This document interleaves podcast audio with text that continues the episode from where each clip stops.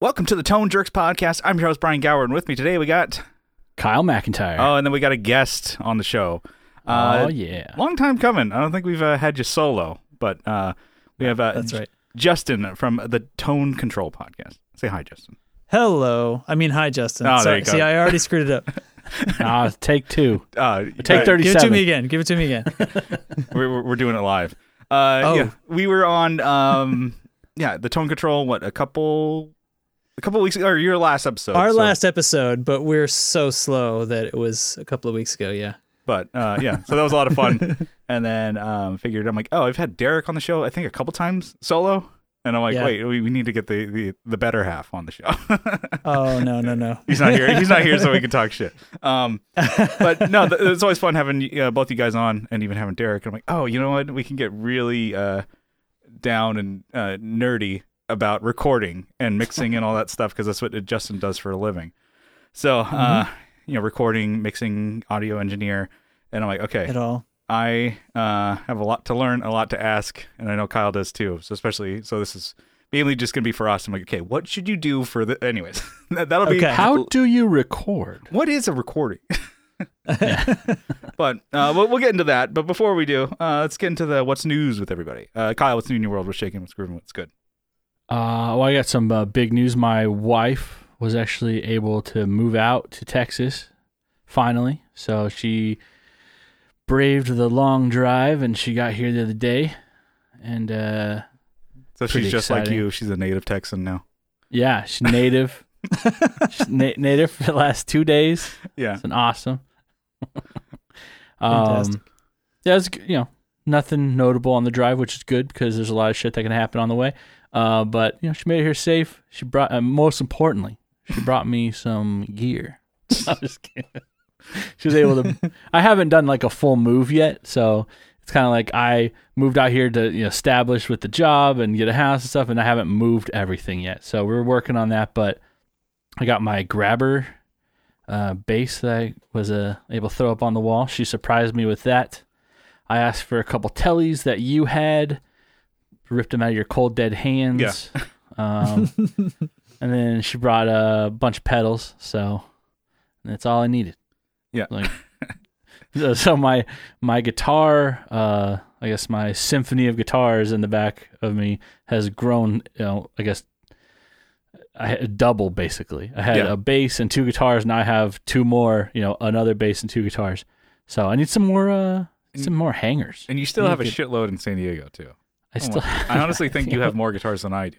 No, yeah, definitely. And I'm like, all right. Well, and then There's some more projects still, but yeah, I think I So- still have more whole guitars than you. But yeah, and projects because I don't have any. yeah, you don't have any. if you're, Yeah. um, I wasn't trying to dig you on your projects. Probably a good thing you don't have any projects. Mhm. There, But, uh, um, yeah. So I brought the the tellies because uh, the, I had the the blue telly and your Cabronita. I borrowed Yeah. those. Um, I wasn't getting a whole lot of playtime on them.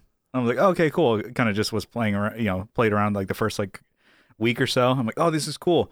I like having more than just one pickup on on these. And then I'm like, I think kind of, you know, been busy or you know maybe de- neglectful of my guitar playing. And so I'm like, okay, cool. I kind of just put them on the rack. And then when you're like, oh, I want those tellies back, I'm like, they would put up no fuss. I'm like, yeah, 100%. One, they're yours. And two, I'm like, I'm not even using them. The one thing I'm still No. holding on to that I'll send damn Kyle's way is the Sans amp. Yeah, I have his bass driver Sans amp, the, Oh, the Tech 21. you're a thief. Yeah. I know. well, I, w- I was using it for uh, my band just in case, and then I have since got a B7K Ultra V2. Awesome, awesome. But I want to do pedal. I want to do a, a comparison like video. You know, the Sans amp versus the B7K. It's just you know slow going with the content there, but it's honest. They're so different, but still so great. Like to Yeah. justify, and I think I you did a demo on your show of the B7K Ultra. You were using it for a band, I think, for a DI. You did like one of those pedal yeah, genie yeah. I've I've had them in a couple of times. Yeah, what, uh, once for that, and then and then we also had one of the dark glass amps. Uh, Mm-hmm. One of my clients had that has that in the front end of it, Mhm. the B7K part of it. Yeah. um, so kind of both flavors. Yeah, yeah, fun. They're rad sounding. Except there's a huge difference. Like a used, you know, Sans amp, you can probably get like hundred bucks Yeah. or maybe 120, probably even under. You know, there's like it's kind of in that range. Whereas a B7K, like V2, you're looking at four hundred dollars. so I'm like, Mm-hmm. they're both good, but one's four hundred fucking dollars. Anyways, so that's why I'm holding on to one of Kyle's uh, last Yeah, piece of fuck, gear. dude. I'll get it to you. Just running direct with my bass, not even getting any flavor on it. No, But- I'm uh, I could Aren't use you that. your own flavor though? I mean, yeah. are you not enough? You're Yeah. enough, Kyle. He puts Thank he puts so like uh, barbecue you. sauce on his bass. I'm like, I need more flavor. That's what they told me to do. This slippery and sticky, Yeah. nasty shit. yeah, but A- anyways, uh, that's my what's new. Yeah. Did you did you miss the guitars? Were you like Oh, just yeah. like telly all Well, like, weekend? Because I've I have two strats. I have like uh, one that's two humbuckers, and then I have you know the three singles, and I don't have like a telly set up. I'm like, what does a telly even sound like? What what is telly? Uh, and then I have the non telly, the Cabronita, you know. Mhm. So, but the the blue telly, which is behind me, you can't really see. I'm better a wall than a window. Um, you know, it's like your your telly telliest telly with the uh, what's what are the pickups? Not the Crystal The Palace, but Glacier the T pickups. So Glacier T. uh, from Sonic Pickups, uh, he makes the uh, Crystal Palace humbucker, which is like a 5K output humbucker. It's like really low, and Hmm. it's my favorite humbucker. And then uh, I think he was talking and like, oh, I'm like, oh, what if you did like a single coil version or a telly? He's like, oh yeah, I can do that. So he made like a 5K output for neck and um, bridge, and called it the Glacier T's. And it's awesome. Just I don't know, having a low output guitar. I don't know. It's to me, I'm like, it's opposite of what I ever thought about guitar because you always want the high gain, high da, Right. da. like Blink does this, and you know the you know uh, JB, which is like I think still a 16 or 17k output. That's pretty high. And I'm like, well, because if you're playing distorted, you want more distortion. More is better. more louder, more Stack better. it up, baby. exactly. Mhm. And then when you play low output, you're like, oh, this actually really like I don't know. To me, works a little bit better, especially if you're doing uh, some of the modeling type stuff with like Fractal or Helix or something. I don't know if that makes a difference, Yeah. but I know with Fractal they had this like little like input pad, kind of light. Like if you're hitting it too hard, it's like, whoa, chill out. I'm like, Uh-huh, uh-huh. and, and then with the FX8, it would do that. Like, yo, you're hitting the front end of this digital fucking like you know processor too loud. It just like Blowing hit- the back out yeah, on that thing. exactly. so it could you know, yeah. Take go. it easy. Take it easy. Take it easy.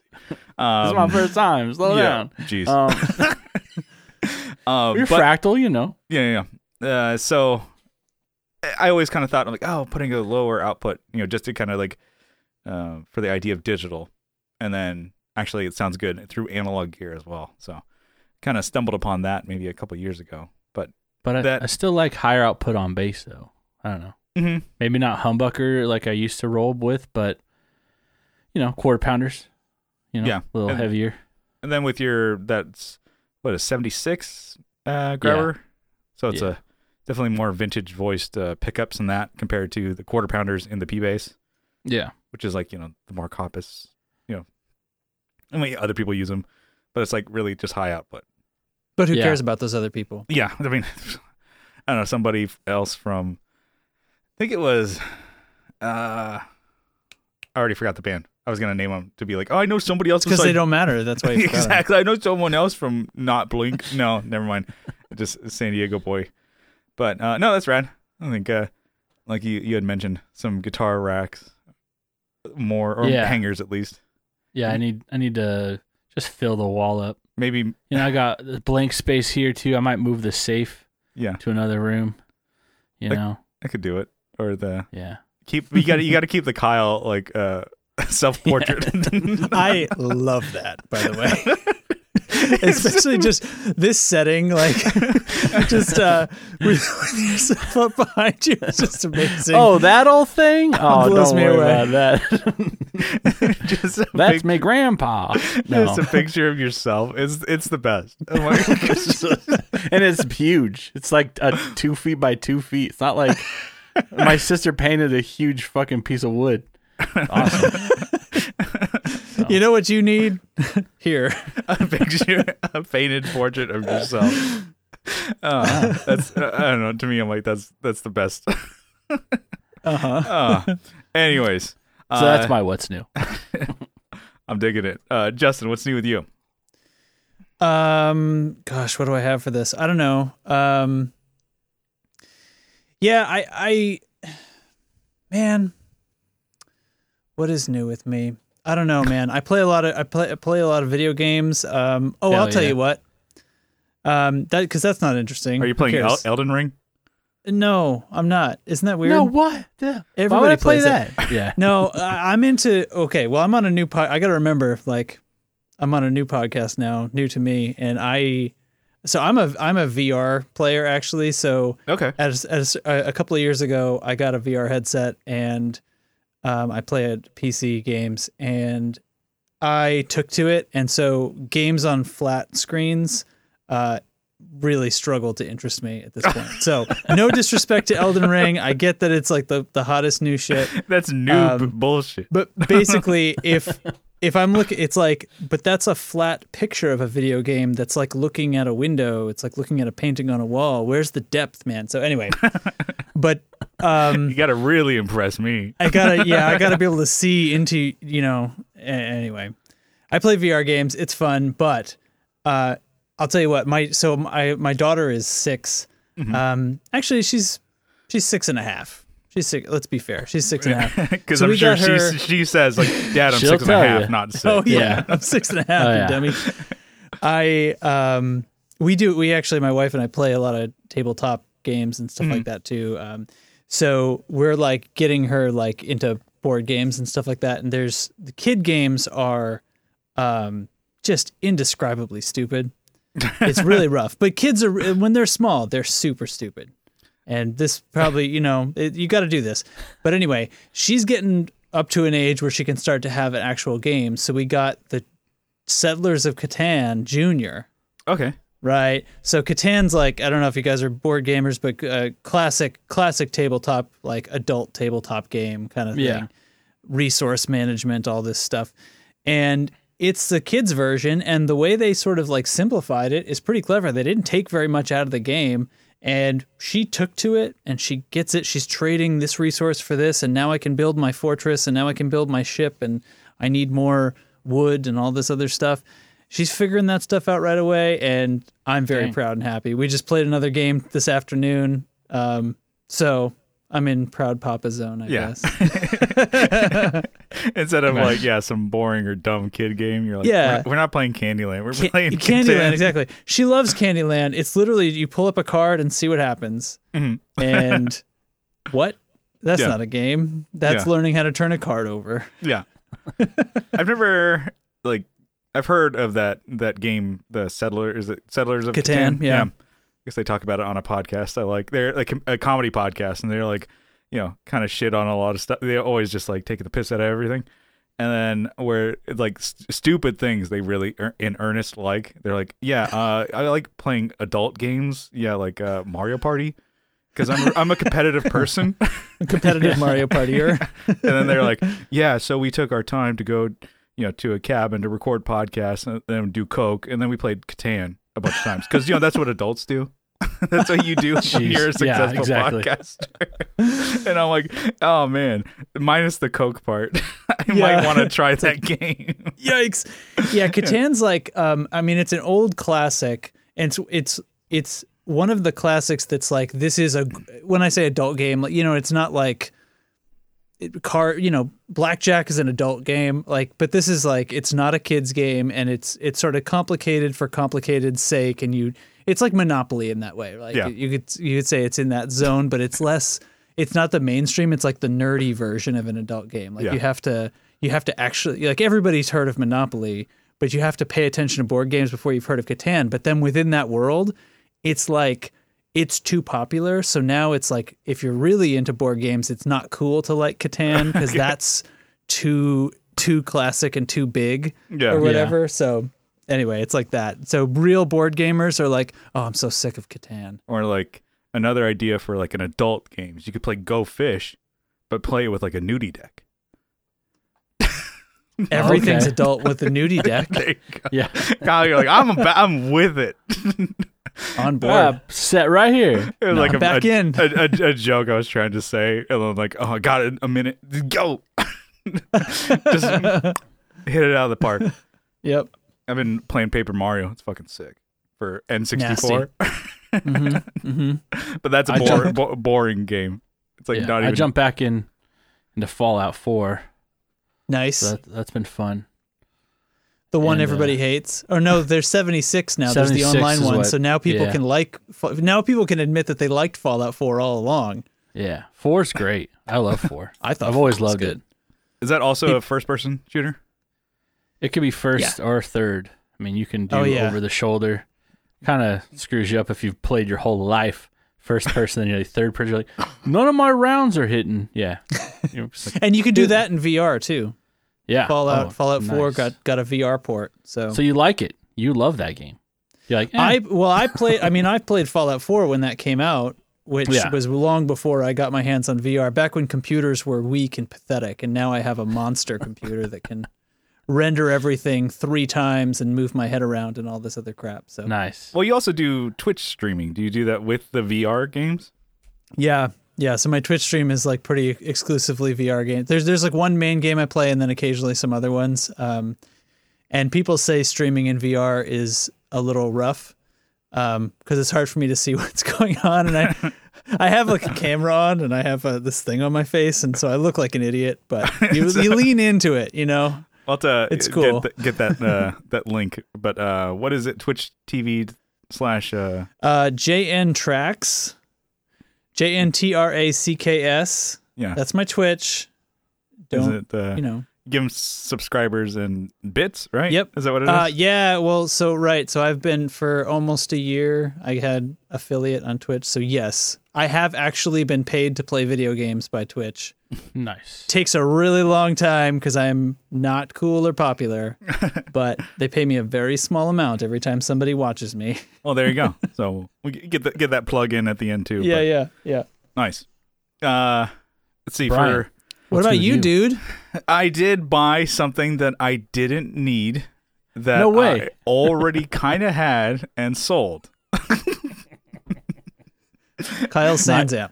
No, Did I get it? I, I, I, I sold it. Uh, I bought a a power cab off uh, Reverb, so a Matrix like uh, FR, uh, the full range, full response, Yeah. or whatever, one by twelve, um, for use with my fractal. Um, you know, for eventually when I get my band together. I'm Right now- the band back together. right now, I'm playing bass in uh, my band just in case, but I do uh, always like playing and singing, you know, with guitar, Yeah. and I want to get that going eventually. I essentially already have band members that haven't heard anything I've written before. But they're already on board. Yeah, it's uh, my my drummer for Just in Case and previously playing without a pilot, uh, Brian Rash, and a friend of the show, Johnny Ray. He was like, "Yeah, I'll play bass." Johnny for you." Ray.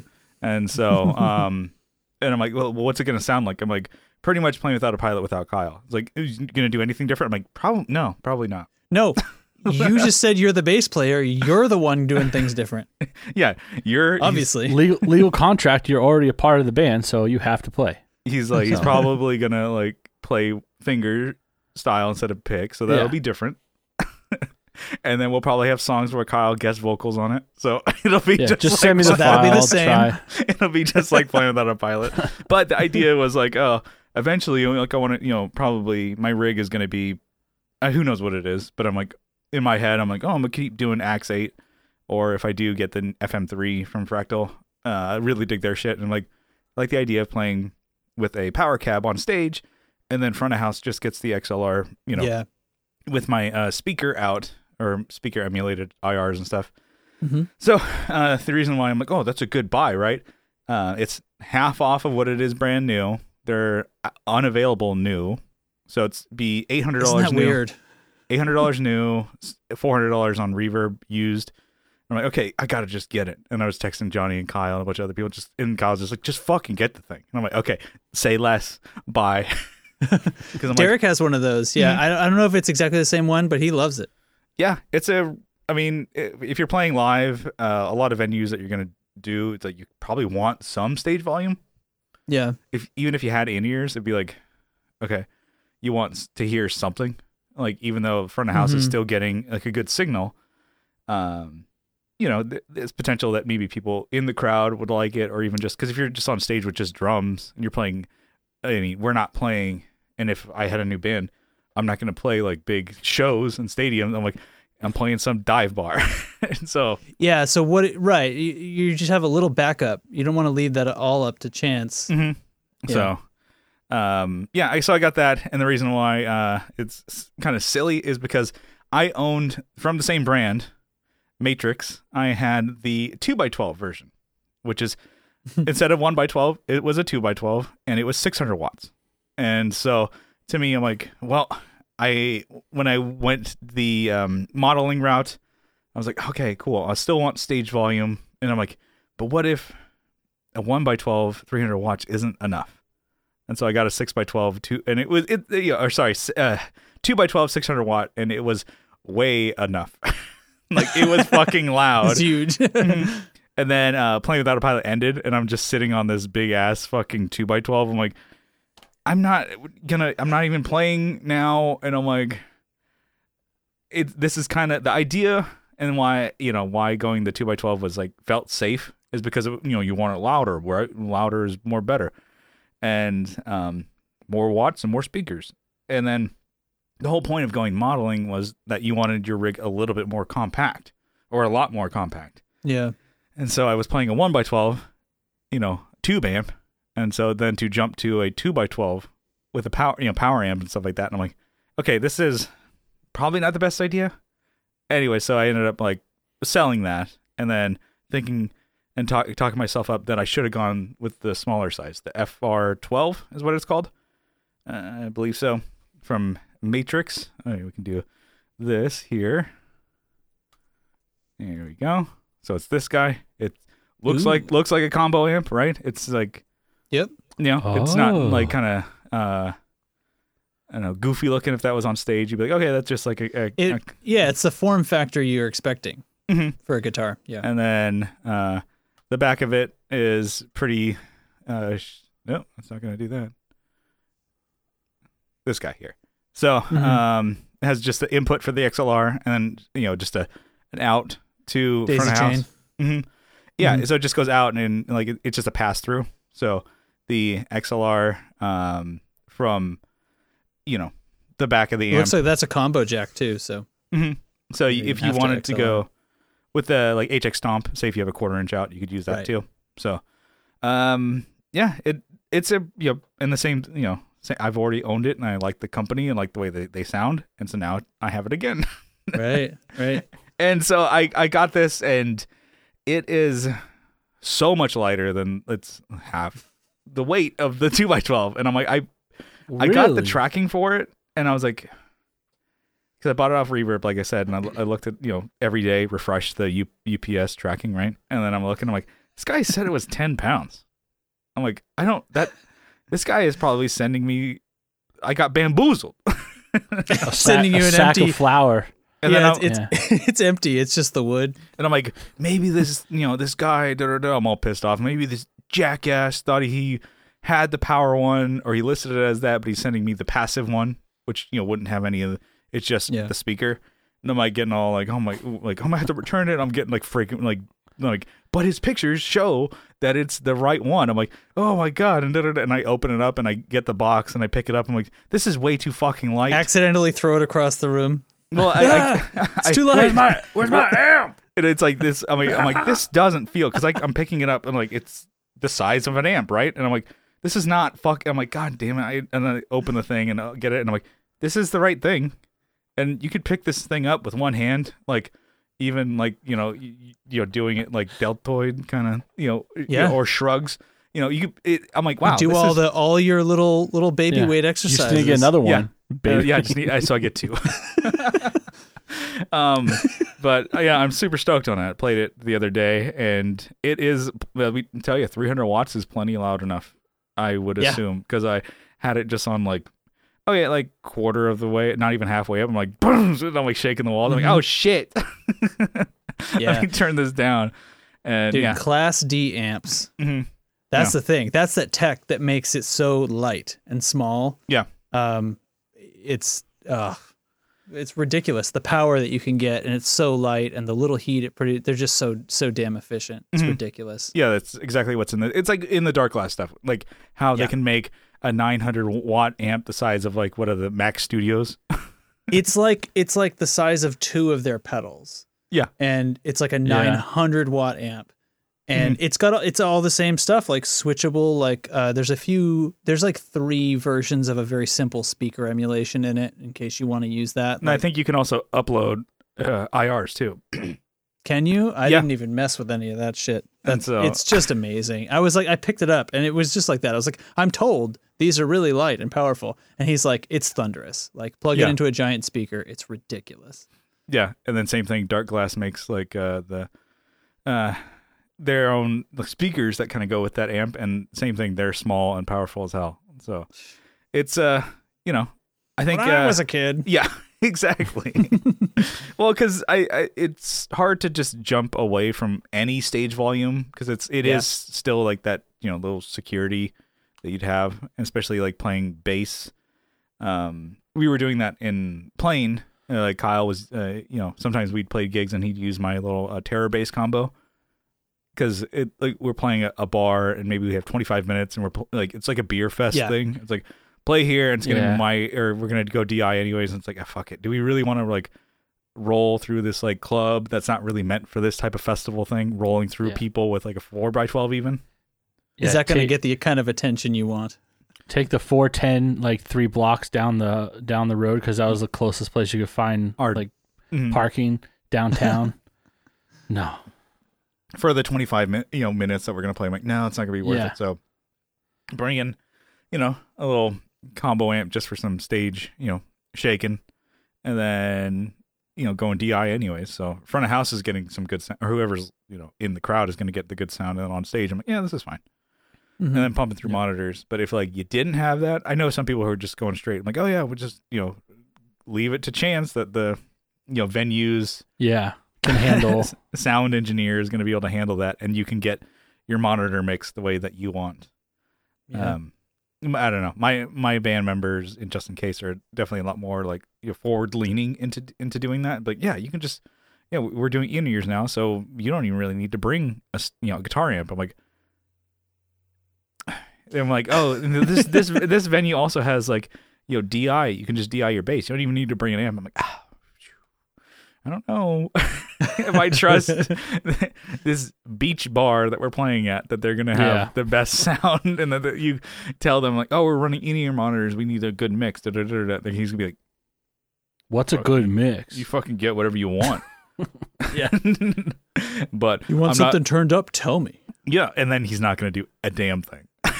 exactly. It's like oh, anything, bro. And it's just m- yeah, I'm doing it, and just makes the Right. motion like or just oh, goes- oh, yeah, like, he's like he's like, got it. he just does like this computer stuff, and then he's like, "We're good." I'm like, "There's no compu- There's no keyboard on there." He's like, "Yep." Just waves his fingers. He's like, "I, d- I did it. We yeah, we're good." but yeah, so I'm I'm happy with this thing. It's uh, it's, it was a silly buy. Um, I think the initial two x twelve was a silly buy because Yeah. I should have got the 300 watt one x twelve in the first place. But I'm I'm happy with it, and like, Should have kept that one. Now you'd have like a super rad setup still. I could do a stereo. rig. Stereo. Yeah, exactly. Yeah. You need your you need your dry in the 212 and then the 112's your wet. You put it over on the other side of the stage. Maybe it's maybe it's side firing across the stage. Yeah. Yeah, just Across the creating- bassist knees. An immersive environment of music. just making it so complicated. So I'm definitely putting the cart before the horse because I don't even have music. so I'm creating a rig, like oh, so. huh. I'm like, this could be useful. It's like you, you like you're just picking up amps like it's an RPG. Like this could prove to be useful later. We'll save it for later. then you put it. but um, I did, you know, I think, uh, you know, um, he was on your show, uh, Rhett Shull. Uh, Yeah. Kind of like he was kind of touring with the Helix floor unit, so like the bigger boy, and um, you know, Line Six gave him the power cabs, so he had two power cabs, and he was like, "Oh, I'm able to run my stereo sound or whatever with this." Mhm. and then he kind of you know like I think in a video, maybe a Q and A or whatever, talking about like stereo rigs really aren't what they uh you know, you know for live. It's like you get nothing out of it. It's like Right, it makes it you're- more complicated. You're closer to. I mean, there's like one person in that room that's getting the proper stereo effect, right? Yeah, You And then- know? But their then- face is just melting. They're Yeah, just like, like, it's it's so beautiful, and everybody else is like, it's weird. It keeps thumping and wobbling and then disappearing, and you're like, Mhm. that's Yeah. my that's my auto pan trem. I it's glorious, and you just can't hear it. Yeah. And it's like, yeah. So it, like it's more gear, it's more of a pain in the ass for the sound engineer. Don't he's like, don't do it. it's like telling kids don't do drugs, don't do stereo rigs. It- yeah, so to me I'm like, okay, cool. I could get another one of those because it has like a little spot for like stacking another cab on top of it. and I'm like, Uh huh. no. And I, you know, I thought The whole point of it, yeah. though, right? It's like sort of, Mm. you know, it, it's it's sort of the opposite of that. You know, why would I get this if I then also just? Well, then again, they're ten pounds. I don't know. I keep coming back to it. Ten pounds. you need like Stack eight four of of them. Them. You could Yeah. still carry that down the street. like he, he listed it and like shipped it as 10 pounds, but if you look on the website, it says 29. So maybe Oh, they he Wow. just- stripped himself off. Yeah, he, he just he's just lying. He's like, yeah, it's only ten pounds. So fuck it. And then UPS is like gonna be like, we gotta check this. no, they're just gonna Ace Ventura that thing anyways. Just start sma- Sounds broken. Could be. Could be. anyway, so that's my what's new. Uh, you know, I'm, I'm you know having some an amp that I already kind of owned, and I'm liking it. So, uh, we brought uh, Justin on here. Uh, you know, not to just chat about uh, you know, uh, my. It's just because you felt guilty. Yeah, it's like we we got to get him on here. Um, but uh, We were losing we, sleep over it. we wanted to, yeah, wanted to I pick, could wanted to, you know, uh, pick his brain a little bit, if, you know, for lack of a better phrase, there about just uh, different, I don't know, mixing, you know, questions, want. recording questions, stuff like that. So, um, partially because the last time we were on your show, I'm like, I have a whole like random document, like note sections, not a document, of just like dumb questions. Dossier. yeah. yeah. So, and we, we kind of were we were uh, after hours on your show. We are kind of like you know like what about this? And you started like wait save it for the podcast. Save, save it, right? it's like we could talk about it. Shut up. No, no. So um Absolutely. okay th- th- these will kind of th- these are all just going to be going off of it, and if Kyle jump in with any. You don't ones that have to keep prefacing that they're dumb questions. Mhm. Well, no, By the because way. they know some that of them are already. going to be. Maybe I should. Uh, yeah. let's see. Oh, here I'll, I'll start with the really dumb one I sent to Kyle, and I'm like, okay. So, uh, and this is actually the note that I wrote down. The fuck does a de- de-esser do? I never hear a difference when I put one on. Am I stupid? Am Are I you using saying it? S's into them when you put it on, or are you just putting on stuff that has no S's? I put it on a, the podcast, and then Well, because I always hear people that use it, and it's like, Yeah. am I am I using it wrong? I'm fucking No. asking you a question. If That's That's what I- literally what he that's said. what you wrote down. It's Yeah. probably just me like talking into my phone. I'm like, all right, I got this idea. I'm like, all right, Justin, listen to me. I'm asking. so, well, does, what the fuck is a de-esser? does it actually make a, a difference? Would you use it mainly more for singing?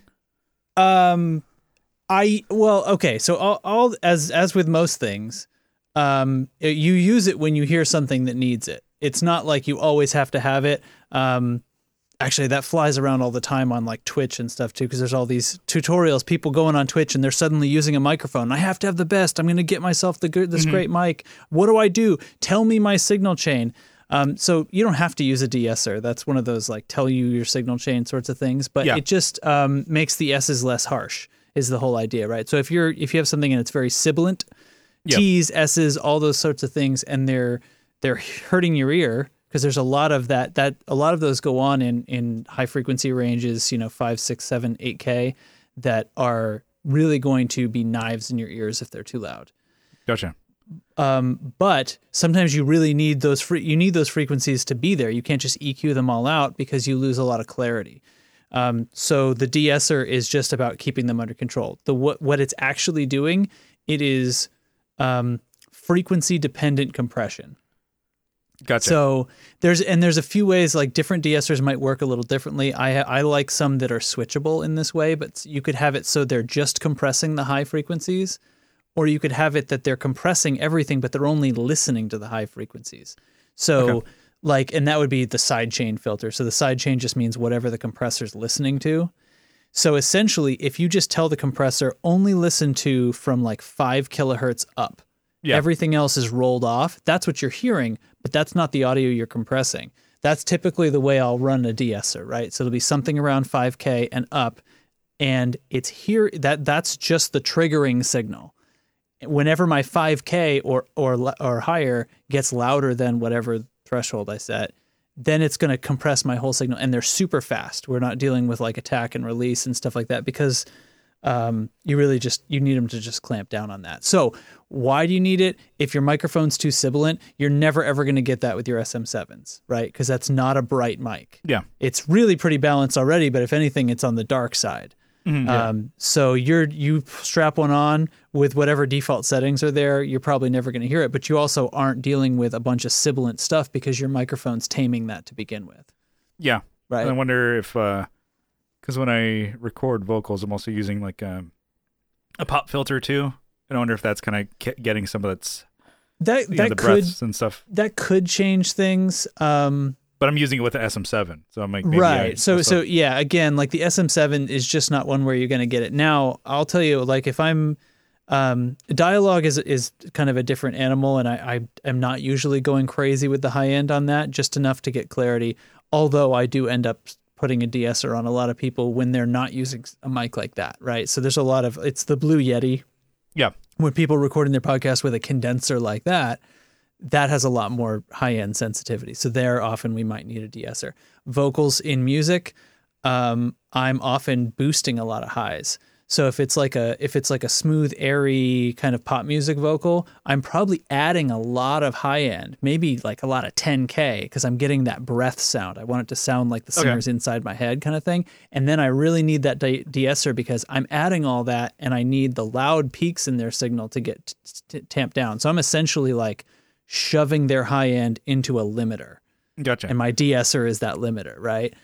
And uh, the same way for like aggressive rock music or something. Maybe I'm boosting a lot of like upper mids and highs. Maybe I, then I put kind of a wide de-esser on it because again, I'm just I want those highs to be right there punching you in the face so that they get out over the drums and the guitars, and and then I'm controlling them. That de-esser is like here's my ceiling. There's the high end. There's the point where the high end starts to hurt. I pull it right to there, and I'm going to give you all that energy in the high end and keep it under control with a de-esser. Yeah, I think maybe I just have like a, I have whatever stock one is in Pro Tools, and then I've like put it on. Sometimes I hear I, I do the you know bypass whatever, and I'm like I hear Yeah. no fucking different. I, I even try fucking with it a bunch of times. I'm like no, I don't hear anything. and then I have a buddy who does like he started a podcast uh, shortly after we did, and he was asking about like what plugins he you know I use, and I'm like, what about de-esser? I'm like I don't ever. I like honestly don't use one because I don't know what the fuck it's doing. like I'm like, but try it. And honestly, like that's what I do. I do a gate compressor, and then I do a seven band EQ on Mhm. all the vocals. So and in then- in uh, your podcast or in music? yeah, uh, for the podcast vocals. Yeah.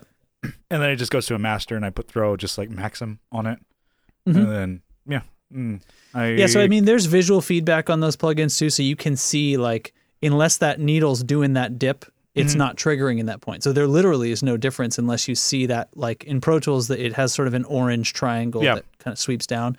Um, I think the Pro Tools one is going to default to being multiband. Uh, in in other words, when your S's get loud, it actually only ducks the S's, not the whole signal yeah, um, which is fine for some things. It's it's sort of a either or.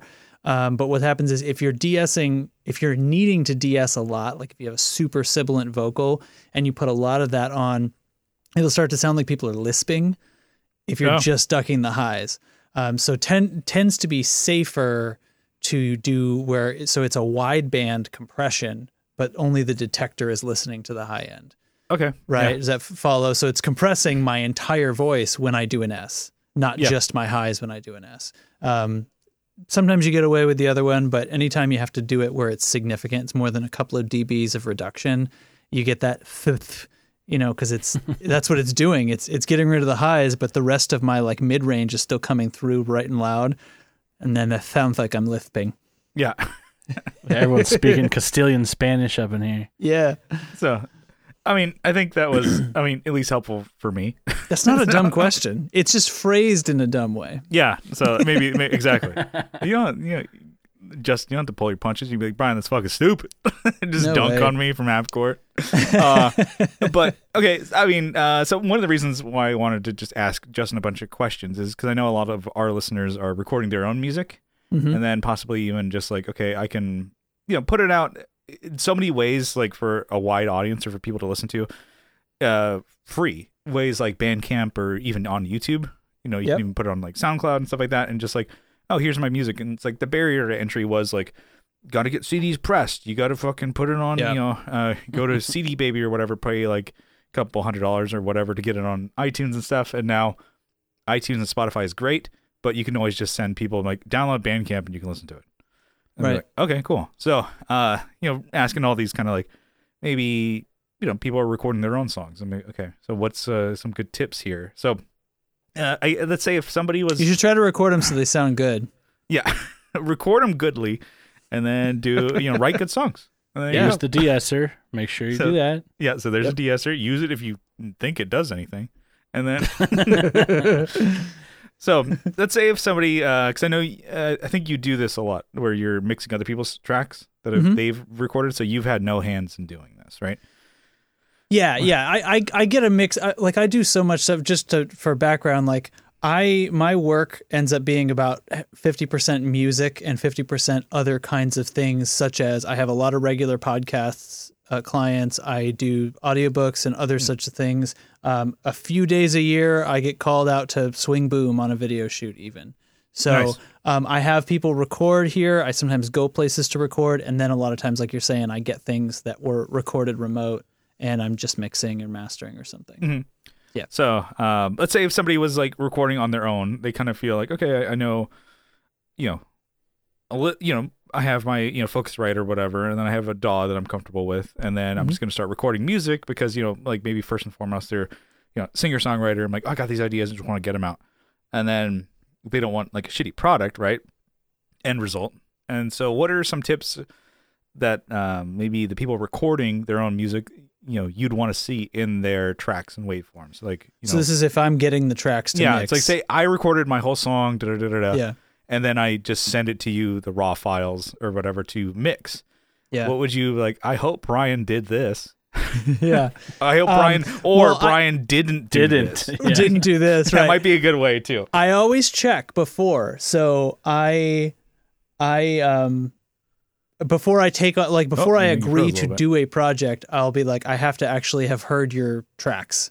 Gotcha. and not just like like I say to people when they contact me like show me where I can hear your music and maybe that's maybe that means um, something they've recorded before but like if we're talking about a specific song then I'm going to say yeah show me the tracks of that song so I can literally check them out. Um, what do I what am I looking for? Well obviously we don't want any of them to be clipping. Mhm.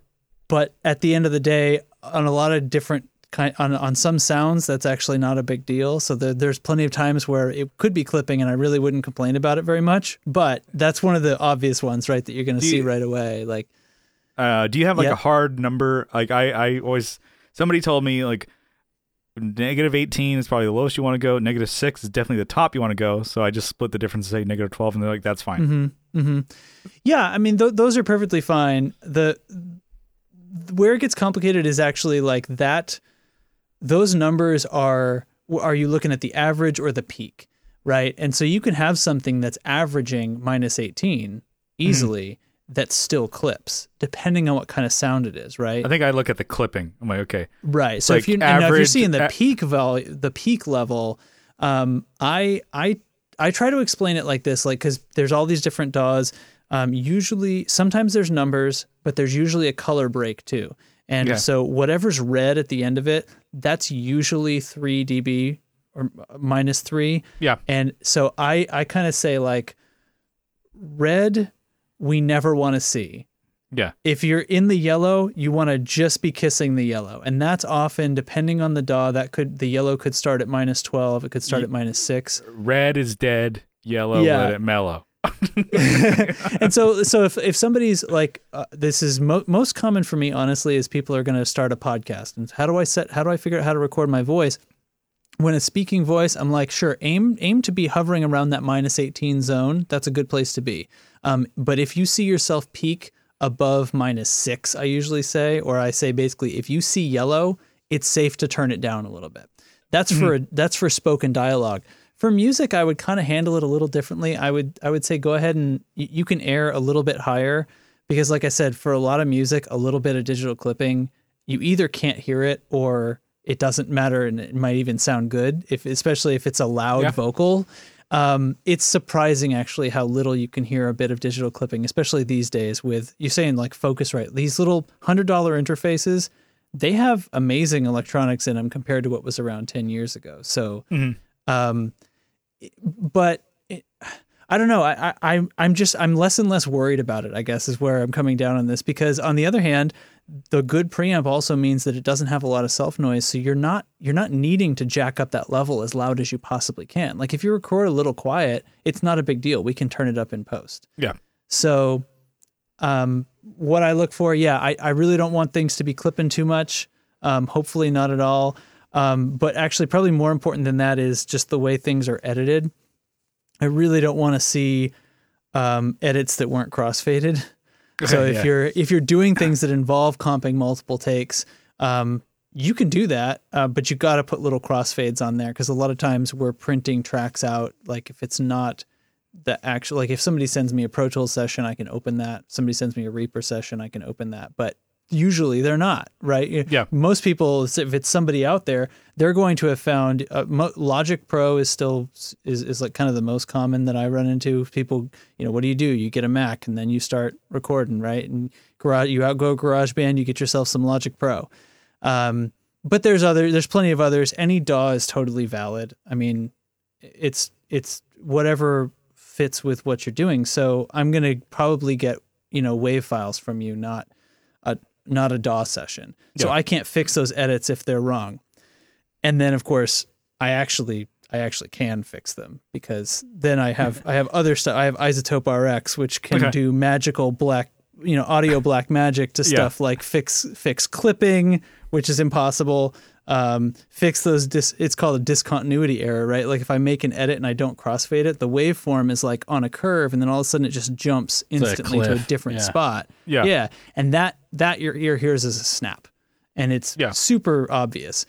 But iZotope can just fix that.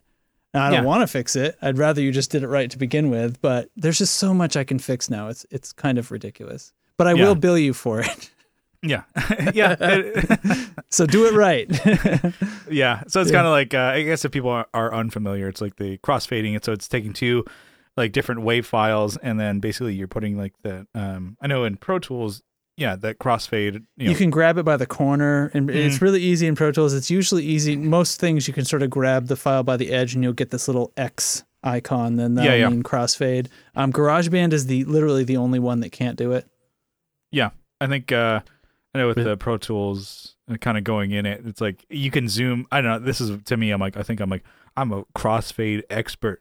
I'm like going zooming. Enhance. Yeah, it's zooming in so much to where I'm like, I'm seeing the line, the single line that it's like this. Yeah. I'm like, when I find that they're both matched up, I'm like, that's right, crossfade.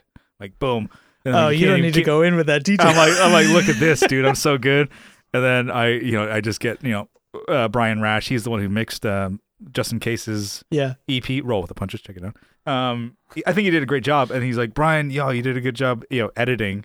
So basically, I edited all the waveforms that I recorded Mhm. here, which is vocals, guitars, and shit like that. And then I even kind of chopped up his, you know, like, oh, cleaned up his drums. But I was like, okay, I'm gonna let Brian do that because he's the drummer.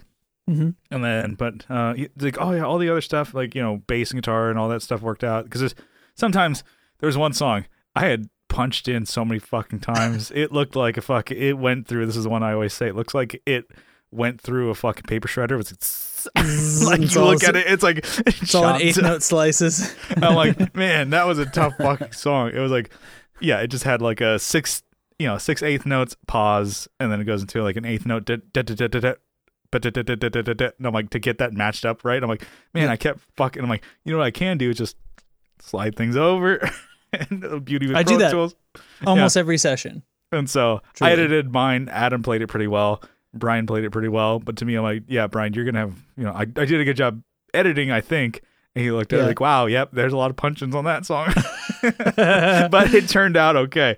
So I would say, um, you know, just from you know what you just said, I'm like, okay, that it, that's that validates having a good edit Yeah, give it yeah. to you, right? Yeah. You don't have to zoom in like that though. Don't put yourself through that. Like you can you can do your edits and uh, there there are certain times where I want to do the fade right away because I want to hear it. I want to make sure it was okay, but for the most part um, you can do edits and visually like if you're editing you're probably editing like near transients right you can tell where the notes are happening you're Yeah. listening to them so you're editing you know where those the attack of that bass note is Yeah. um, and you could line them all up. You do all that stuff. Get to the end, highlight the entire thing, Command F, and it'll do a batch fade, and you can just tell it five milliseconds. Just do five millisecond Oh. equal power crossfades. whoop, They're done, and you've just done you know 160 crossfades in one second. So just don't put yourself through that. That's all I'm saying. Batch fade at the end. Five millis. Like seriously, it's not going to change the sound of the music. Five milliseconds. We Good. had no idea you were living your life like that, Brian. yeah, I know. Yeah, I I, didn't- I- I, apologize. sh- I should I should try that. putting you through I hell. definitely try that. I'm learning all these like you know little just like key commands and stuff like that.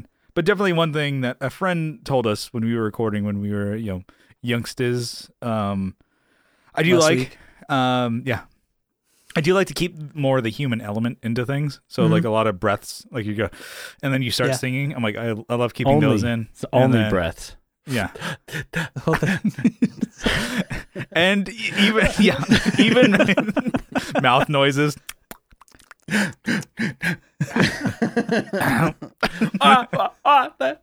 You need like like, to- a you need that to be a function in the DAW where everything you push you need a keystroke. It, it deletes, but it actually is just pushing it off into a different part of the session. You and at it, the end, yeah. you're you're left with all the clips that you cut just a from the compilation of just mouth noise com- the, the ASMR button. Yeah. Uh, yeah, that yeah, but it's like There's with, a whole genre of uh, videos on YouTube like that. I love them. I Mhm. love those. It's Yeah. like they t- they take the the from like um, was it um like a commercial or something. commercial? Yeah, and they just take Political The speeches I've seen too. Yeah.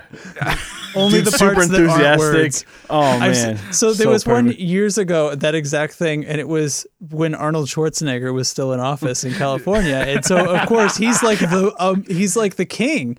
So Yeah. Arnold Schwarzenegger's speech, but only the stuff that isn't words, and things like ah, for like four minutes. it was so long. like there was that much of him just making oh noise. god, Uh, that's, so long. Dang. that's pretty good. Okay. That's fucking I think I- stupid. so dumb.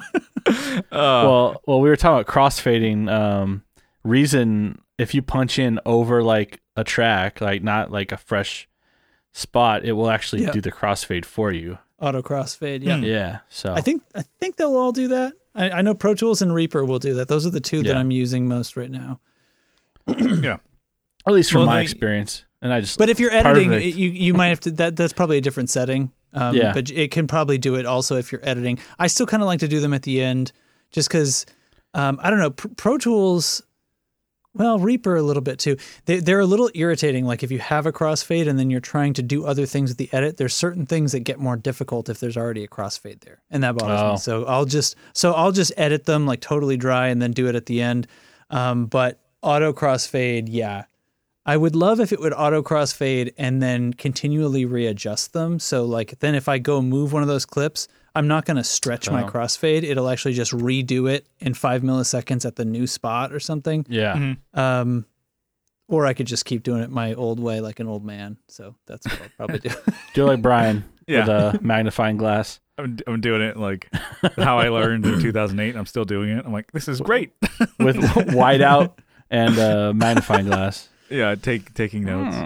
Um, Okay, so, So- anyway, you like to leave in the stuff, the Oliver Arnold Schwarzenegger stuff in your songs. Go on. a, a, lot, a lot of that. But I mean, uh, so I think only recently, probably in the past, like, uh, you know, how recent is recent, but in the past, like, maybe two years, I'm starting to like, like, m- trying to mix my own music.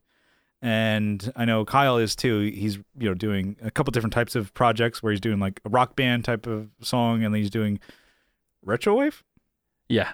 Yeah, okay, where it's more synth bass and stuff like that. Okay, So- I was going to ask, is that a kind of electronic music, Kyle? yeah, It's yeah. EDM. Yeah. ED, Okay. is it EDM music? You can dance to it, I guess, but it's not real. uh, Like when people say EDM, I'm like, yeah, I guess it's You can dance to it if you Dance. want to. You can leave your friends behind. I knew Um, he was going to say that. you're like Justin. You're like, God damn it. How do I stop this my is coming and I can't stop this? it. yeah. So, um, and then I'm kind of doing that with um the demos that I do for the the YouTube channel, but also I want to do it for my own music, Mhm. and I want to get better at mixing, but I kind of didn't know where to start. So essentially, what I would always do uh, up until like almost two years ago. I would record everything, and like I said, I'd you know be a master editor, right? You know, getting really zoomed in, Yeah. and I'd give the engineer uh, basically the whole Pro Tools session because he was on Pro Tools. I'm like, here's my fucking drive. Go, All right. And then the guy would just do all the work. So essentially, what I thought it was is like mixing was just like getting the tracks leveled and Yeah. panned. That was That's it. No de-essers or anything. and then now I'm finding out, I'm like, okay, so there's, I mean, and I, I'm sure this is like a question that you're like, okay, well, it depends on what it is. I'm like, okay, does everything need a fucking compressor and EQ? And I know there's a lot of people like, I have this giant board. Look at all these EQs I have, and I'm like, you know, I'm like, oh, this EQ has a real, real flavor to it. I'm like, what are you talking about? Yeah. and then I'm like, this EQ, this compressor is a really good flavor to add to the mix. Just a kiss of that. I'm like, what the fuck does that mean? and so Probably means Uh, the amp that's in it, but yeah, yeah. yeah, yeah. And, and so essentially, I'm like, okay, so if somebody was like going to have their own, you know, track to mix and master or whatever, that or mixing or whatever that they're trying to do, I'm like, do you have to have compressor on every fucking track? Do you have to have EQ on every track, or can uh, it just sound good from the get go and you just level it? Like everything. yeah, I mean seeing, that, that's ideal. That's ideal. And and and the the most important part of the mix should be considered the levels. So it should be the faders. Okay. And and I mean like even more important than the panning, although the panning is super important. So it's it's like um mixing includes anything that you would do, like definitionally, anything that you Yeah. would do to make the song sound like you want it to. So if you record something and then you have to edit it, I mean, I I include that. Like if I give somebody a quote for mixing, I am listening to their song, listening to their tracks, their rough mix, hopefully, and and then I'm saying, okay, in order to get this where I know they want it and I will be happy with it, this is what it'll cost. And I'm including I hear that I'm going to have to pitch correct parts of this. I hear that there's some timing I'm going to edit. Yeah. Um, and then all the other stuff. And I do kind of separate those because it's a little hard to be in a creative frame of mind as far as the levels when you're having to deal with stuff like rhythm editing and, and things like that. So I will often separate them by a day. I'll do part of the process and then I'll hang it up so that I come back. And by the time I'm trying to set the levels, I'll come back with fresh ears. But um, it the the most important thing should be the faders. Um, and in an ideal world, and this kind of goes back to like the early days before they had mixing consoles, right? They were they were actually just trying to make it sound right in the room, push Yeah. record on their one microphone, and then they started adding more microphones, and then they had to make machines that could record more track, you know, blah blah blah. So, um, if you can record something exactly the way you want it to sound in the end, that's that's right. You're done. Um, the trick is knowing how you want that to sound, and that that comes just from experience. Because the first time you you know if you're you're listening to music that's finished, that's finished mix, it's hard to discern exactly what those instruments would sound like in solo by themselves, and it's usually way different than you're expecting. I remember this from when I was a kid, and like I think everybody kind of goes through this. If you listen to like hard rock music when you're a kid, you think that guitars have a ton of low frequencies in them, but you're hearing guitar and bass mixed, Gotcha. Yeah. and the bass is is a thunderous bass is is you know 60% of the guitar sound that you thought you heard. Mm-hmm. So Yeah. so then you go record a guitar the first time and you crank you scoop your guitar way out. You crank up the bass and the highs and you record this thing and it sounds like ear knives that are standing on your chest and you're like why doesn't my stuff sound so you have to do it kind of a few times and eventually you start to kind of figure it out but you get to the point where you know what you're recording sounds closer and closer to the way it's supposed to be in the final then you do less and less Yeah. in okay. with the EQs and stuff like that does everything need an EQ no but they usually get some Uh, it doesn't have to have it, but it usually gets some. And I, I do get that feeling from um, if you're mixing in a console, which I don't think a lot of people really are nowadays. But but there's even softwares that are kind of made this way, like Harrison Mixbus, which is really designed to feel like a console, and everything's already got that whole channel layout. You got your EQ, you got your things just the way it would be. Yeah. And I feel like that kind of makes me reach for it sometimes when I necess- when I wouldn't maybe otherwise. Yeah, because it's because it's there. So yeah, fuck it, might as well. I'm supposed to tweak this, right? Yeah. I think that's how people feel, and in and, and. They wouldn't put the knobs there if you didn't. Have Right. To just like, what's, was it? and maybe that's okay. Just maybe crank that's okay. it all the way up. I'm like, yeah, it's- exactly. more Give EQ and more gain is better. I found that I just kept turning this up, and then I really liked how it sounded, but it was a little harsh. So then I kept turning up the de-esser, uh, but then the highs weren't there like I wanted to be, so I kept turning the highs back up, and then I had to crank the de- de-esser back up. Yeah, It's endless until you've just got this hiss. yeah, it's just holding steady. Um, yeah, so I, I think um, I I would love for everybody to just be hearing something and actually say, "Oh, there's a little bit too much of this in there. Let me reach for an EQ now." And that's where I think plugins are a little bit advantageous because you don't just have it necessarily in the channel already. Um, and so it's like maybe I should ins- I need to instantiate that EQ in this channel, right? I'm going to actually open a plugin and start doing something with it yeah. it's a little deliberate. Mhm. But but usually, yeah, everything has friggin' compression on it. This Yeah, is like okay. most of what I'm doing is dynamics management because there's Gotcha. also like what you hear in the real world is super dynamic compared to anything you hear on a finished record. Is such a narrow, such a more narrow dynamic range, Mhm. and that's what you're used to. That's what your ears expecting when you listen to music. Yeah, I think I mentioned this before on the podcast. Like watching like some YouTubers and stuff like that, and then they're like, "This is my mix." I'm like, "How do you have fucking ten plugins on every track?" And then I'm like, "That's not Yeah. what they're doing." And I'm like, "Okay, well maybe they're like more, you know, it, it could just be that like, well, I have the power to do so, and I have the, you know, y- you know, Mhm. I have the plugin, might as well use it." And it's like, I paid for these fucking like the pro EQs and stuff like that, and UADs. I'm gonna use them. I'm like, okay. So I mean, I'm sure it goes, you know, both ways. Like you maybe like you said, you like you're given something that you didn't record, so I'm like, okay, I need to fix it to get it to sound a way that I want, that I know the client wants. But Yeah. um, you had mentioned a, a lot of plugins. Are you working mainly in the box on your DAW? Yeah, so I, I have a UAD rig, um, which which helps with that because there are plugins that can run on the inputs because those are happening in the DSP on this machine, so they're happening before the computer. And your Um, UAD works with Zoom. Hmm. Yeah, oh, that's why doesn't. you asked me if I w- if you were hearing my laptop mic. Yeah, because mine just works with Zoom and yours God doesn't. I don't know. We, maybe we'll talk about that. I'll have to Um, figure out why. I don't know if I can fix it though because I never let's had not an talk issue. about that, please. But anyways, Okay. yeah. Okay. I still haven't fixed it, but I'm using the Focusrite. anyways, anyways. So mainly in the box, right? Mainly in the box, yeah. And I do decorate things on the way in, you know, so to speak, with the UAD plugin. So I Okay. will, I will do some EQ and comp- I will use their channel strip, and I'll usually throw an 1176 on every vocal that I do. It's going to have some something kind of coming in, um, because I also think that helps, especially with singers, hearing compression on the way in really helps you perform closer to what you want the final to be. Okay. That yeah. makes sense, right?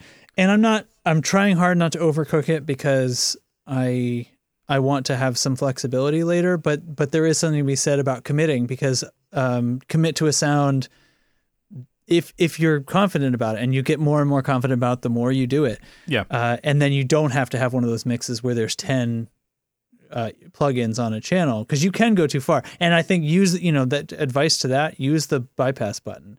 You know if you if you build up any actually really for any effect, especially when you're learning, um, and let's be clear, we're always learning. But Yep. um, if you you set something up, I I really try to remember to do this. I'm sure I forget sometimes, but anytime I do any effect, I set it, I listen, I mess with it for a while, I get it to where I think it's good, and then I bypass it. Okay.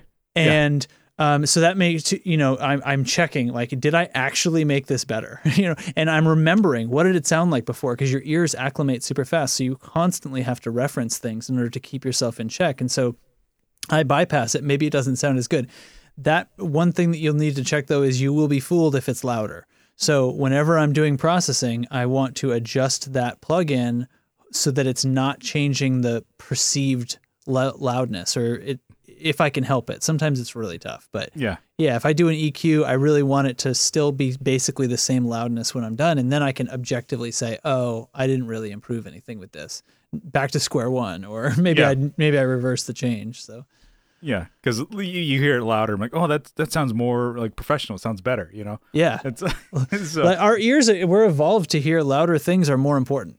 Mhm. So um, yeah.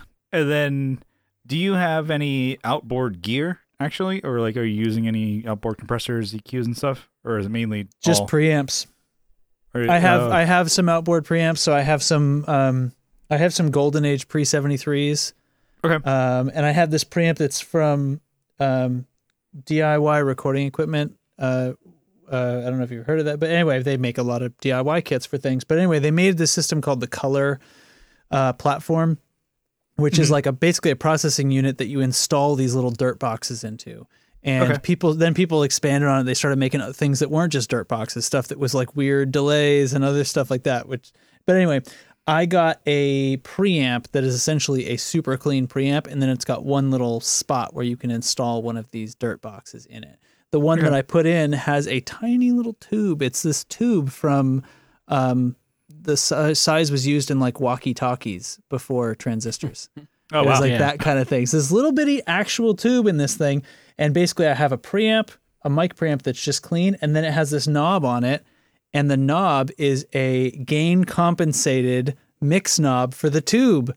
So I put this in and it drives the tube, but it rolls the gain off so the volume stays the same, exactly like I just said you should do. And it's fantastic. But anyway, so yeah, I've I've got really I've got nothing as far as recording gear outboard. Mhm. I because I'm trying to be small here. I have a laptop and I take it places sometimes. So I have a six U rack case that I pack in my car when I go places. It's got Oh, my nice. Apollo preamps, um, and that's it. yeah. Uh, that's always uh, one thing you see, uh, or I see when I look at like either studios that uh, friends bands have go, you know, you know, go to studios that we've been to, and then watching, you know, on YouTube studio tours and stuff like that. I see Yep. like the fucking tons of gear. I'm like, is there uh, any of that necessary? Which.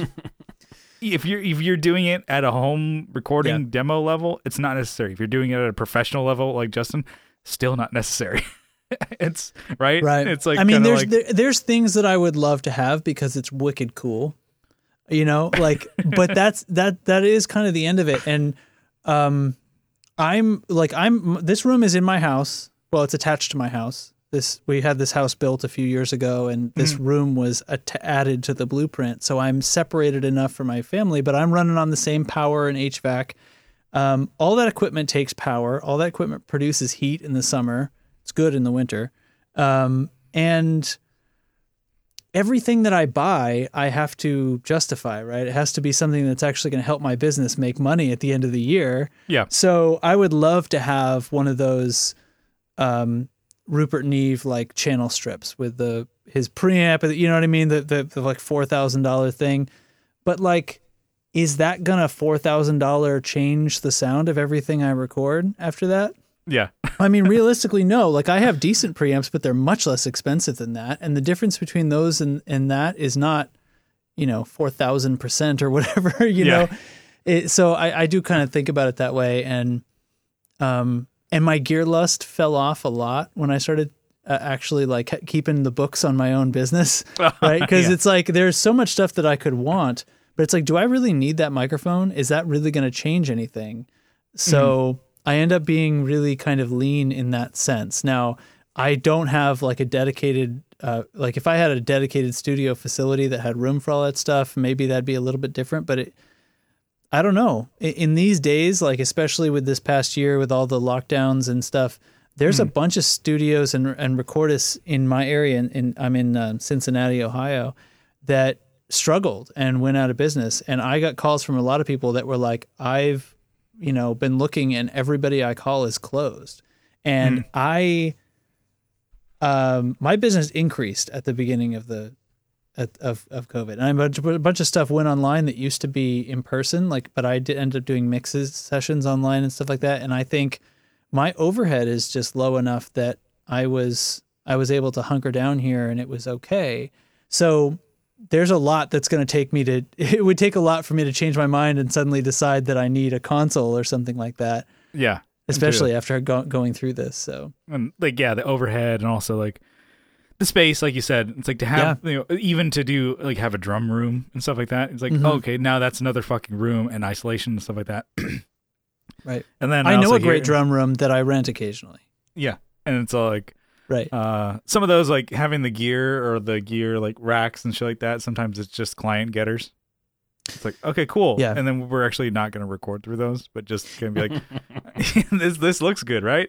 Yeah, you then- think speaking of like 10 plugins on a channel, um, Mhm. every one of those things in that rack can only Yeah. be used by one, you know, one electrical signal can go through that at a time. Yeah. So it's like if you're going to use that on your mix, that means you're literally going to like solo a track, run it through my hardware compressor, and then go to the next one. You know what I and mean? then print it. Yeah, right print it into print print it back into the DAW um, or it's cool when you're recording but I, that's I mean my UAD this thing sounds so good like I know it's modeling and it's not like the real thing but it's like really close you do have to kind of change the way you approach it a little bit from a gain staging perspective but UAD helps a lot with that too like if you've noticed on your Apollo um, like when you turn on the um, one of the unison preamps that's like modeling preamp um, the volume, the level kind of goes down a little bit, right?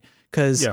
they're actually intentionally they're backing off the gain staging so that they can do all this analog modeled drive and Yeah. not be over overhead rooming. When I compare that to like my hardware preamps that are fed into line ins on my Apollo, those I can hit those too loud. You cannot clip a, a unison preamp. You can drive the preamp into distortion, but you cannot clip Pro Tools from Yeah. an Apollo Unison preamp because they've just gain staged it correctly. It just won't happen. yeah. I'll have to mess around with that more. I was doing. I have like the API channel strip Mhm. in UAD. And I was That's using what I'm talking for- to you through right now. Yeah, it's awesome. It's bloody brilliant. and um but for recording uh vocals for like a song because it, it's most of the time it's not me recording it'd be like oh i have brian or kyle or adam or whatever i'm like i don't feel comfortable enough in my settings that i print Yeah. through through that to be like okay like oh no no worry no worries kyle you did a good job and i'm like i fucked up the whole track i'm like ah he's gone already he's in texas i'm like thumbs up So I'm like, so I- I what did you're saying is job. you're you're gonna you're gonna leave the plugins off to make sure you don't do anything to it that you can't undo. Exactly. I'll Yeah. I'll do it on the back end, like in the box, Yeah. essentially. Now you But- can do both with that UAD. Yeah, I you know can't you can not with the unison, not with the unison, but you can. But I, I'll tell you, like I don't always turn on those things on. Like with your unison preamps, like you don't have to turn on the gate. You know what I mean? You don't have to turn on the compressor if you don't want it. Um, Mm-hmm. You can leave those off, and then you're not, you know, you're not breaking anything, but you're getting some of that, just a little flavor. Um, but I get, I get that feeling. Like to me now, I'm still like nervous sometimes when I am doing a vocal, and I know it sounds awesome, but it's a little distorted Oh shit. but I know it sounds awesome. But the thing is, like uh, that that Adele record from a few years ago is so distorted. Her vocal on that is fuzzy as hell. Whatever that you know, I'm sure it was like Yeah. a U47 tube mic or some shit that is so overloaded from her ridiculous volume. And it sounds brilliant, but would I have the nuts to actually record to have you know what I mean have a singer here and actually record distortion because they're so loud? I hope so, but I don't know if I could. I get it, but Yeah, I don't know. but I don't know. I think uh I looked at. I'm like, oh, we're over. Yeah, hour fifteen here. We That flew, that flew, we've been flew by. recording a long time. so, uh, one Yeah. thing that uh, you guys will find out right now that the listeners will find out at the beginning. I forgot to record video for this. Oh, Oh no! so I- are you going to be a blank square? No, no, Screenshot all, it. Just all put of this us. I, I'm not. I didn't record the Zoom at all. So I will screenshot right now. So I And that recorded video. Yeah, you know what? It would be great. If it's just Send me, me exactly. I'll send you this video. I'll, You have seven and if seven twenty p of just me. if I and then I just edit like a, the cartoon versions of Kyle and I on each of your shoulders. You could edit like a drawing in or something and Yeah, just yeah, yeah. animate. Yeah. Uh, I looked at it. I'm like, I want to be the "Ah, angel. Yeah, I'm like, God damn it! I forgot to re- start recording the video. Anyway, whatever. Whoops. Ah, Well, that's my fault then. I threw you off by, um, I can't remember whatever stupid thing I did at the beginning. I'm sure it was there though. no, Yeah, it it's was, all your fault. Can't believe it. Well, no, it was all my fault. I looked at it. I'm like, it was like, I think we were like an hour in. I looked at it like, Oops. you, prob- uh, if there was video, you could see my face going, just sucking all the air through my nose. Like, anyways, Justin, thank you so much. It was a lot of fun. Oh I- no, thanks for having me. I honestly learned a lot, and hopefully the listeners did too. Hopefully Kyle did too. I'm Yeah. like, it's No, just I- like a lot of like, the I'm whole like, time. Shit. Okay, there's a lot more to mixing than you know than I knew even before we started recording today. So, um, but if uh, people wanted to find out more about you and uh, your podcast, your Twitch, where can they find out? Uh, where, where, what are the links? You know, the links i so the reason the reason i'm here because of the the tone control podcast is at tonecontrolshow.com where my buddy derek and i chit chat about nonsense and often guitars and um, yeah that that's that link my tw- my twitch is twitch.tv slash jn tracks Mhm. uh, if you like video games and you want to watch uh, vr gameplay from my pers- my eyes perspective which probably makes people dizzy uh, that's that that could be fun. Um, but that's not guitar related at all. And I even do another podcast. podcast about a game about uh, my space game that I play too. But uh, that's of course a totally different, non-overlapping uh, Well, segment. That's that's how I roll. Well, hit them up. Hit them up. What, what All is right. that- Well, the, the, the other podcast is called Loose Screws. It's at loosescrewsed.com because we play the game Elite Dangerous, which is a space sim. And uh, oh man, it gets rough.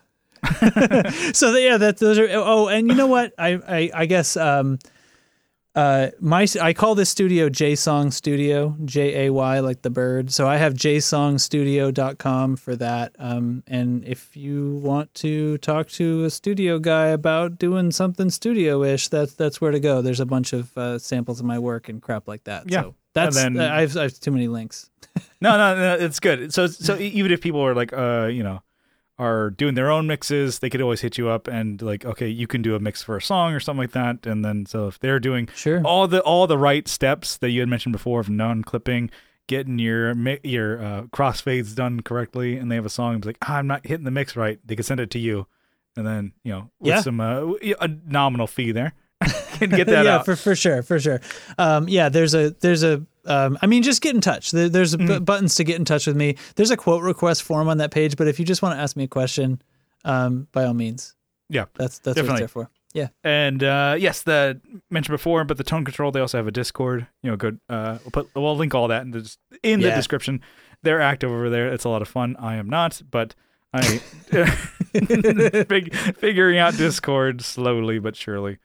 Um, all right. Um, but uh, I just want to thank you, uh, the listener, for tuning into the Tone Jerks podcast. If you want to follow along on social media, you can at uh, you know the Tone Jerks on Instagram. On uh, Facebook, we have a Facebook group. Uh, search the Tone Jerks, also linked in the description. You can join that uh, group. It's you know we got it's wild over there. and then uh, you can leave us a review on Apple Podcasts and or you know give us a you know hopefully five star review on Spotify, and then uh, you know give us whatever stars you think we deserve. Five, please. Five, only five. and if you really like the show, you can help support us on Patreon for as little as one dollar a month. But if you double down for two bucks a month, you get an extra episode every week, and you get an RSS feed to get that uh, bonus podcast to your favorite podcatcher, and you get all the all the juicy stuff behind the paywall. It's a I Oh, think we're over, over 220 bonus episodes, so it's completely different podcast than this one, you know. So it's not like just like get the same one on a different feed. Uh, so over there on patreon.com slash the tone jerks and just for the support we wanted to give you a huge shout out a sizable acknowledgement kyle you got a list over there I got it. Right here. why don't you give it to I have Andrew Walsh from Andrew's Alcove and the Second Button Podcast. what up what up what up which is Brian's podcast with uh, Andrew on there. They're doing Uh, Seinfeld, watch along, watch along over All there. right. I thought I was reading. Um, Okay, Cool. like Kyle's like, Yeah, this is my only chance. Okay. All right. It's a Seinfeld listen along, watch along podcast. Uh, we have Abe Newman, Michael Newman, Nicholas Payson, Nicholas Ogburn, Doug King, Doug Christ from 37 Effects, Masters of the Cinematic Universe, and also the Just Surprising podcast. Also, that's right. I don't know why I couldn't read that. Uh, Joe from Like My Pedals and the Just Surprise Me podcast, and also Masters of the Cinematic Universe. Those guys are hanging out. I saw they posted like their Disney World and stuff or whatever. I Magic think they Kingdom. did a live live IRL podcast. Yeah, So That whole Joe. situation's just a big Venn diagram, isn't it? yeah, yeah.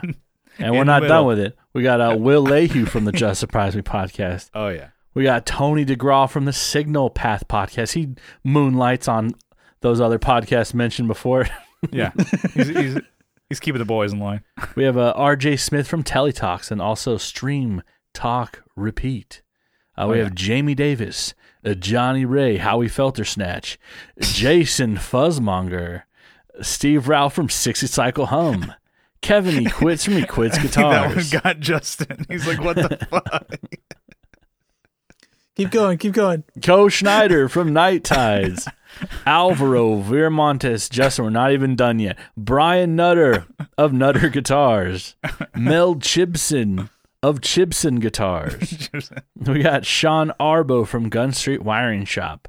We got Sean Fahey from Shadow Hounds of the band. Sean Wright from Lollygagger Effects. Juan Ortiz from Tone Hungry Effects. We got Mike Oxbig, followed by Hugh G-Rection, followed by Yusef fucking Cuck. Not even trying to hide that one. Thing. I forgot about that one. Yeah.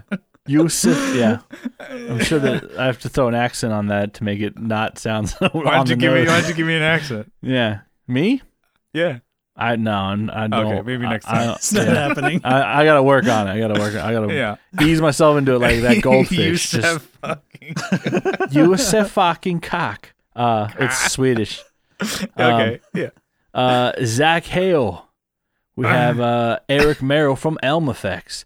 Scott Hamilton from the Effects Loop podcast. Tim Nowick from Bardic Audio Devices. Jonathan Jeruzik from 12th Hour Devices. Tyler Rhines from Tyler Casey Riffs on IG.